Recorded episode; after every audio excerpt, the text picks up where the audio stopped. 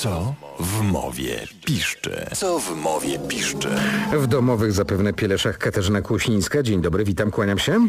Dzień dobry, dzień dobry. Tak, w domowych Pieleszach, bo wiadomo, jaki coś się dzieje na innych miejscach. Listów tymczasem bardzo dużo. Pani Agnieszka z Krakowa na przykład yy, napisała i pisze, że zastanawiamy się z narzeczonym, skąd wzięło się powiedzenie pic na wodę fotomontaż. A zatem?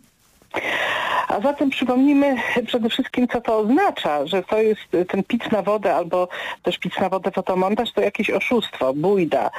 E, można powiedzieć coś, co ma wywrzeć na nas wrażenie, chociaż w rzeczywistości jest byle czymś, po prostu jest jakimś oszustwem.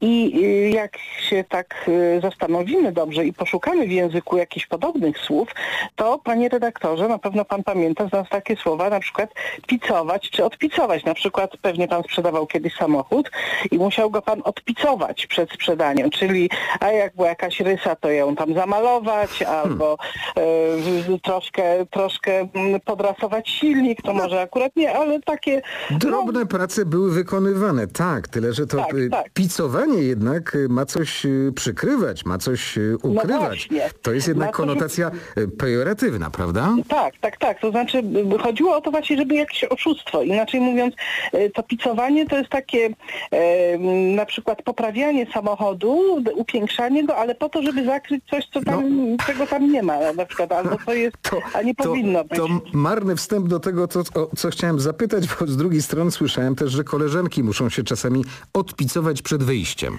No właśnie, no zamaskować jakąś zmarszczkę, niedoskonałość, no panie redaktorze, no przecież takie ludzkie rzeczy. No to się zdarza, sprawy. tak. A czy wiadomo- Tak, no, wiadomo- I właśnie ten...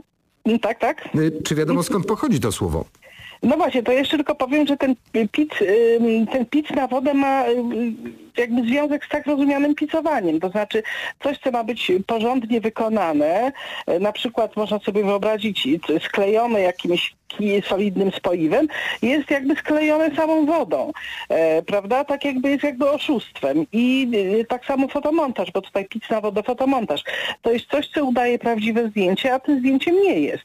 I jeśli chodzi o pochodzenie y, tego wyrażenia pic na wodę fotomontaż, to oczywiście jesteśmy tutaj zdani tylko na bo to nie jest nic pewnego, ale można sądzić, że właśnie i to picować, i pic, e, znaczy, że najpierw picować, a ten pic od tego powstał, jest wariantem czasownika pucować, który pochodzi od niemieckiego putzen, a można tak sądzić, że jakby to picować to jest inaczej pucować i, i, i- pochodzące z tego pucen, dlatego, że po niemiecku pucen to jest z jednej strony czyścić, zdobić, ale też tynkować. Inaczej mówiąc, takie w, w języku polskim te, mm, te, te zapożyczenia niemieckie, te zapożycze, wyrazy, które e, zostały zapożyczone pod wpływem tego niemieckiego, rozeszły się jakby w dwie strony. Pucować powstało przy tym znaczeniu związanym z czyszczeniem, a właśnie to picować e, poszło w kierunku takiego trochę tynkowania, takiego, no właśnie tynkowanie na wodę to pewnie nie jest znowu jakieś, mm, jakieś mm, trwałe. E, Jest właśnie w kierunku takiego mm, zdobienia, które ma stworzyć wrażenie, że coś jest inne niż jest. No i właśnie, czyli jest tym, to jest pic na wodę, fotomontaż. Mhm. Pan Karol Janas napisał, chciałbym zapytać o etymologię słowa puścizna, e, które na Orawie używane jest dla określenia torfowisk, występuje w licznych toponimach, na przykład e, puścizna wielka, puścizna rękowiańska, puścizna mała, e, a prowadzący przez te okolice szlak rowerowy nazwano pętlą puścizn czarnodunajeckich. Czy zatem puścizna, pyta słuchacz, może mieć podobne znaczenie, oznaczać po prostu obszar pusty, nieuprawiany i nie ma zgoła nic wspólnego z puścizną, m, która dziś jest y, spuścizną, czyli spadkiem. Te puścizny, o których pisze słuchacz, pisze pan Karol, to rzeczywiście torfowiska, a torfowiska to jak wiemy to są takie specyficzne mokradła, a więc no, tereny puste, takie, takie po których e, nie chodzą ludzie, na których właściwie nic nie ma oprócz takiej niewielkiej roślinności. I ta nazwa, czyli puścizna, właśnie do tej pustki nawiązuje. Można powiedzieć, że puścizna to jest takie miejsce puste. Mhm, to coś takiego jak pustynia, tak? I jak pustynia, i jak puszcza, bo dawniej oba wyrazy i właśnie ten trzeci, czyli ta puścizna, czyli można powiedzieć wszystkie trzy wyrazy oznaczały puste miejsce. E, Co ciekawe, pustynia i puszcza właśnie najpierw dawniej były po prostu synonimami e, i teraz e, no, na pustyni, pustynia, no wiadomo, nie ma tam żadnej roślinności, dlatego jest pusty, no, nazwaliśmy ją jako pustynię, czyli miejsce puste. Natomiast w puszczy, owszem, jest roślinność, ale tak gęsta, że człowiek się tam nie zapuści. I, i właśnie stąd y, ta, ta, puścizna też y, do tego nawiązuje. Zresztą, mhm, tak, panie redaktorze? Nie, nie, ja tylko chciałem zwrócić uwagę, że pan Karol zauważył też, że puścizna oznaczała dawniej spadek, spuściznę.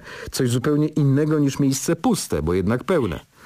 E, No, niezupełnie jednak, to znaczy niezupełnie jednak inne i powiedziałabym, że dawniej, y, że, że ta puścizna w znaczeniu e, tym, które dzisiaj oznacza spuścizna, czyli dzisiejsza spuścizna wzięła się z tej puścizny, e, która właśnie miała związek z, tym, z tą pustką, a mianowicie e, to jest bardzo ciekawe, bo dawniej tą puścizną e, nazwano majątek, którego po osobie zmarłej nie miał kto przejąć, bo zmarły nie pozostawił krewnych, a zatem taki majątek, który był jakby pusty.